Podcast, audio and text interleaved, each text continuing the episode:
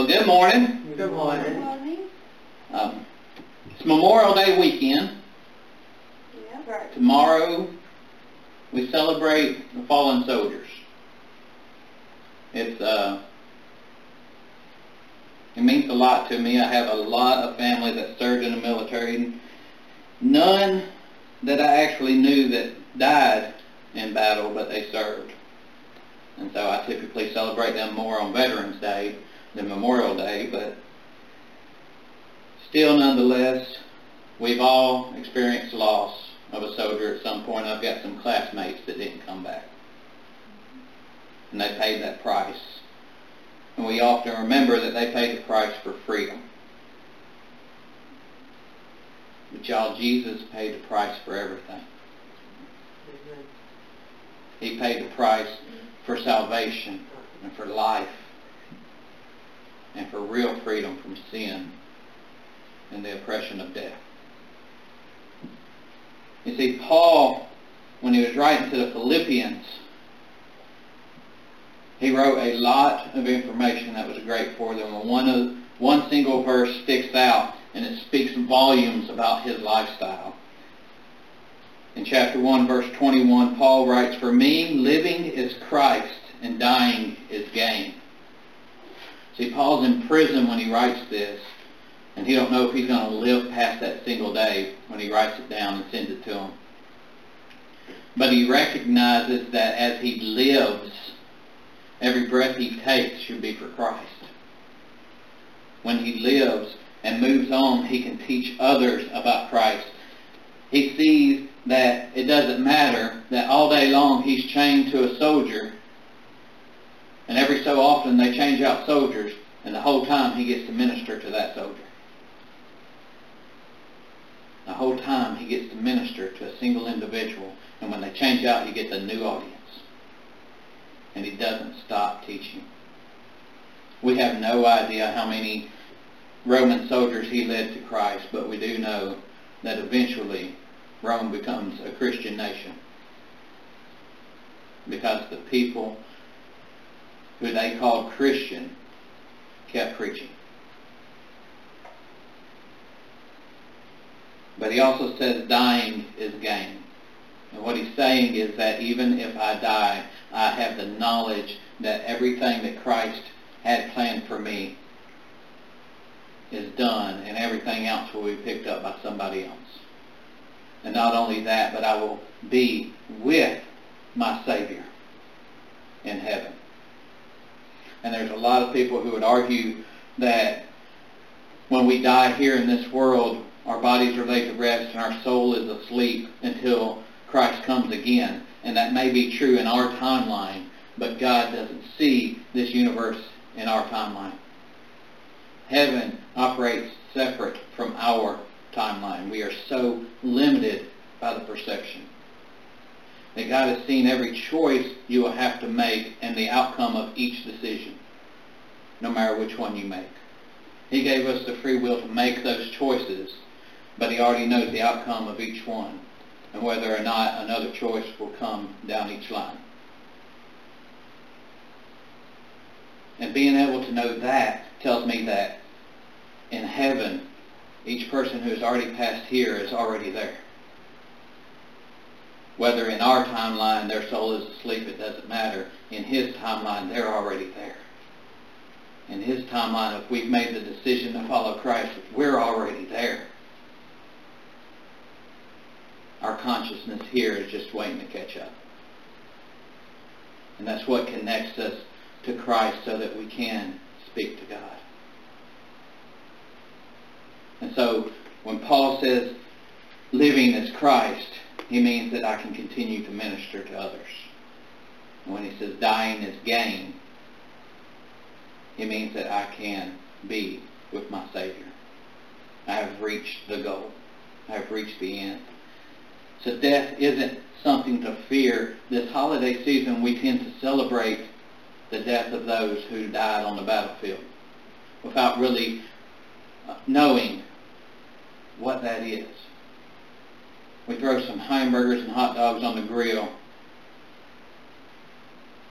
We grab a soda or what have you, and we enjoy our time. We maybe go fishing, swimming, skiing, whatever. It's really the kickoff of summer, right? We don't really grasp the concept of what it means to die for someone else. But Christ died for us in probably the most horrific way. And Paul speaks on that also. In Romans chapter 5, he's telling us about the one who died for us. While he's telling the Philippians how it would be great if he could die and go on and be with Christ, he's telling the Romans that the price has already been paid. And in chapter 5, starting in verse 6, he says, "For a while we were still helpless. At the right time, Christ died for the ungodly." Christ died for the ungodly. Christ even said so, that he didn't come to save the righteous, but the unrighteous. Those who are so high and mighty in their own mind that they can't do any wrong probably can't be saved. And it's their own doing and their own choices. But Christ come for the ordinary people. For you and for me. And continuing on, Paul writes, "For rarely will someone die for a just person, though for a good person perhaps someone might even dare to die. But God proves his own love for us in that while we were still sinners, Christ died for us." For people who didn't deserve salvation, Christ gave it to us. For people who didn't ask for Christ to come, Christ came.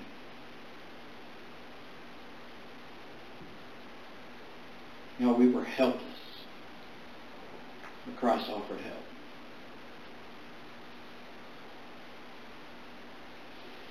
help. It says, "How much more then," starting in verse 9, "how much more then, since we have now been declared righteous by his blood, will we be saved through him from wrath? For if, while we were enemies, we were reconciled to God through the death of his Son, then how much more, having been reconciled, will we be saved by his life?" While we were enemies. Y'all, when we were living in sin, when we were sinners and part of this world, we were enemies of God. Whether we realized it or not, whether we thought we were choosing to be enemies or not, we were. But Christ still died for us. He paid the price of reconciliation to bring us to God, if we are willing to accept that price and ask forgiveness. And he says, "And not only that, but we also rejoice in God through our Lord Jesus Christ, through whom we have now received this reconciliation." It says, "Therefore, just as sin entered the world through one man, and death through sin, in this way death spread to all people because all sinned." You know, there's no one who hasn't sinned. I don't care how righteous the person is. Everyone has sinned.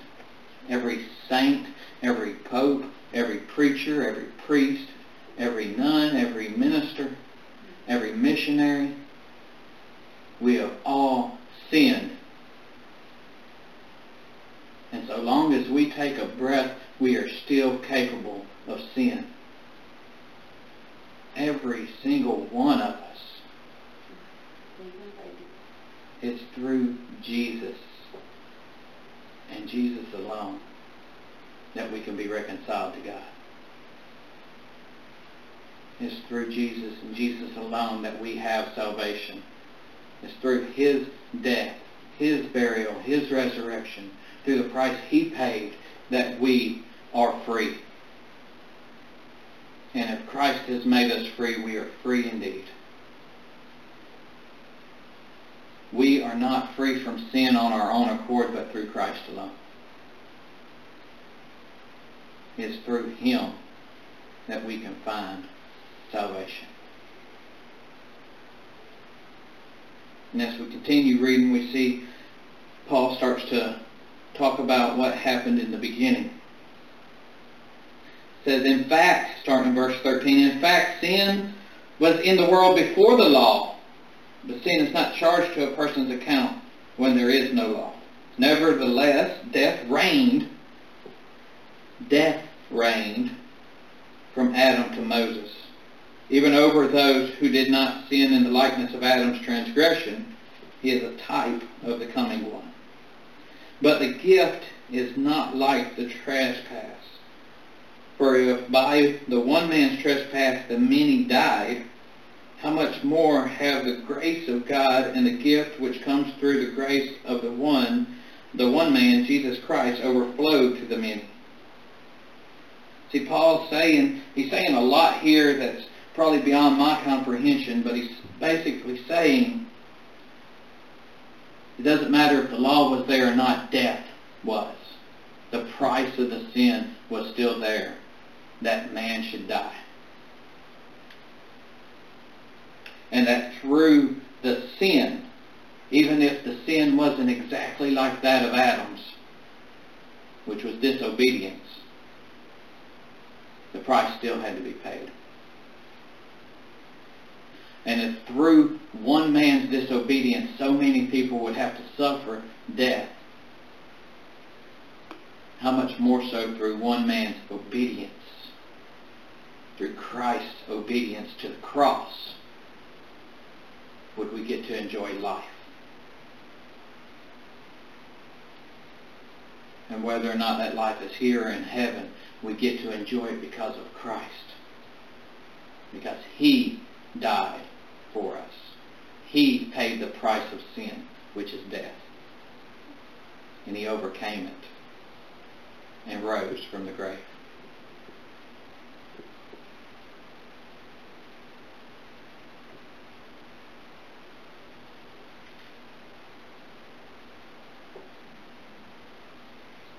Picking up in verse 16, it says, and the gift is not like the one man's sin, because from one sin came the judgment, resulting in condemnation.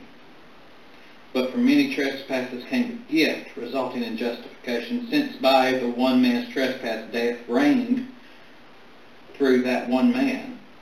How much more will those who receive the overflow of grace and the gift of righteousness reign in life through the one man, Jesus Christ? So then, as through one trespass there is condemnation for everyone, so also through one righteous act there is justification leading to life for everyone. For just as through one man's disobedience the many were made sinners, so also through the one man's obedience the many will be made righteous.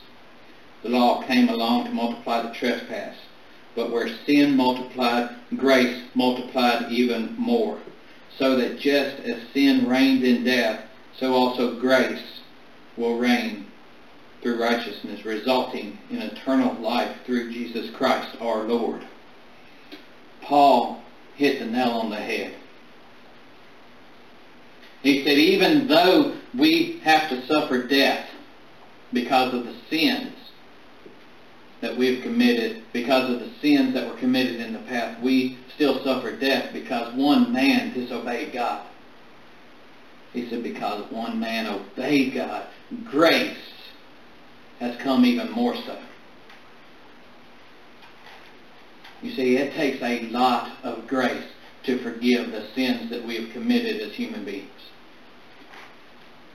Through wars and murders and disobedience.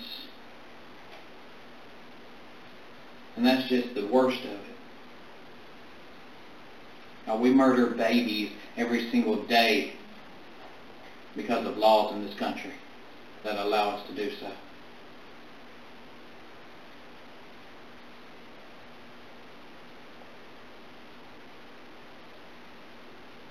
And God still offers forgiveness to us.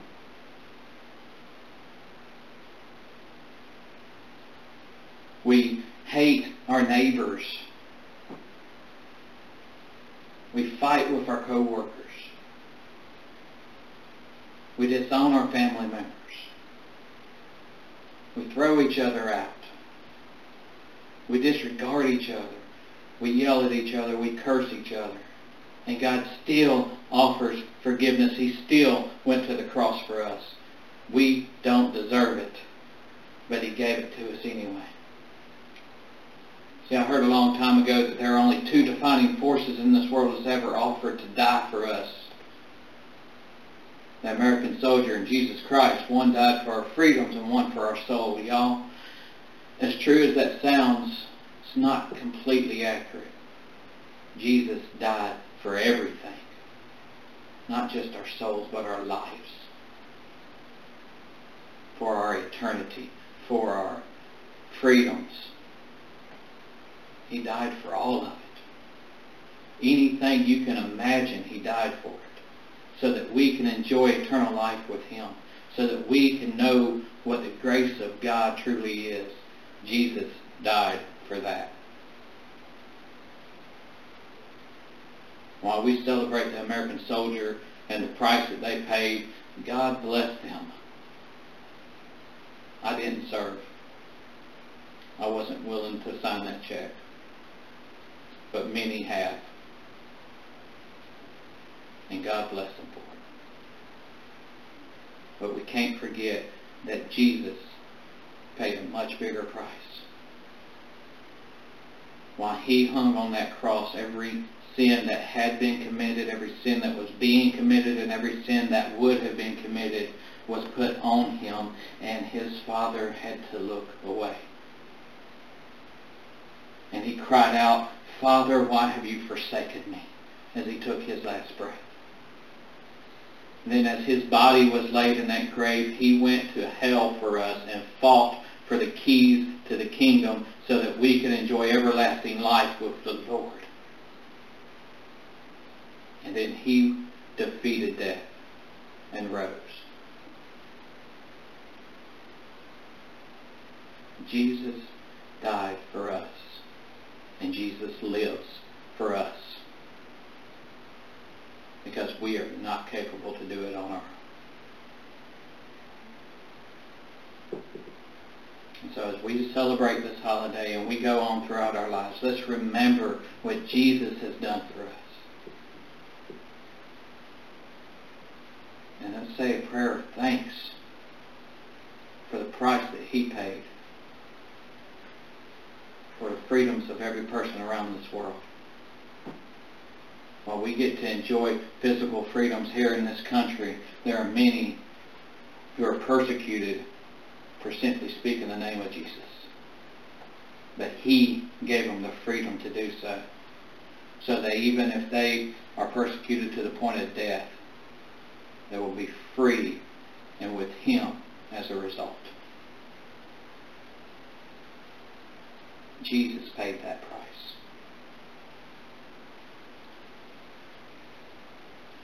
Dear Lord, Heavenly Father, thank you for paying the price that we couldn't pay.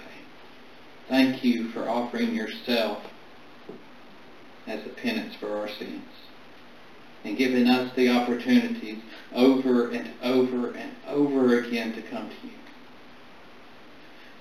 And while many of us may have neglected those opportunities over and over again, Lord, you never stopped searching for us.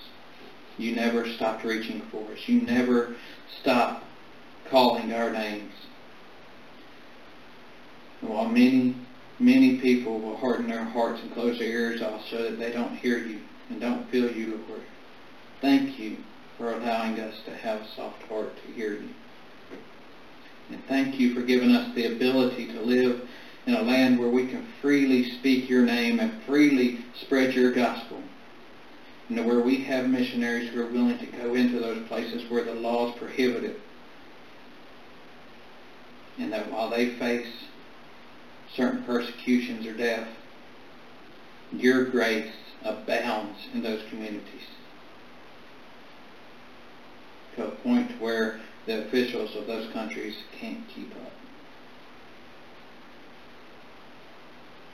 Lord, I ask that you put your words and your thoughts in everybody's hearts and minds today and throughout the rest of this week, Lord, so that they can spread your gospel and share your message with everyone that you died for us. You paid the price for us, Lord. You fought for our freedoms from sin and condemnation so that we can be free in you and live eternally with you, Lord. For us, Lord, living is Christ, and dying is gain. Let us live for you, Lord. And if we are called to die, Lord, let us die in your name, so that we could still glorify you even then. And let us enjoy eternity with you as we do so. And it's in the blessed name of Jesus Christ that we pray all this. Amen. Amen.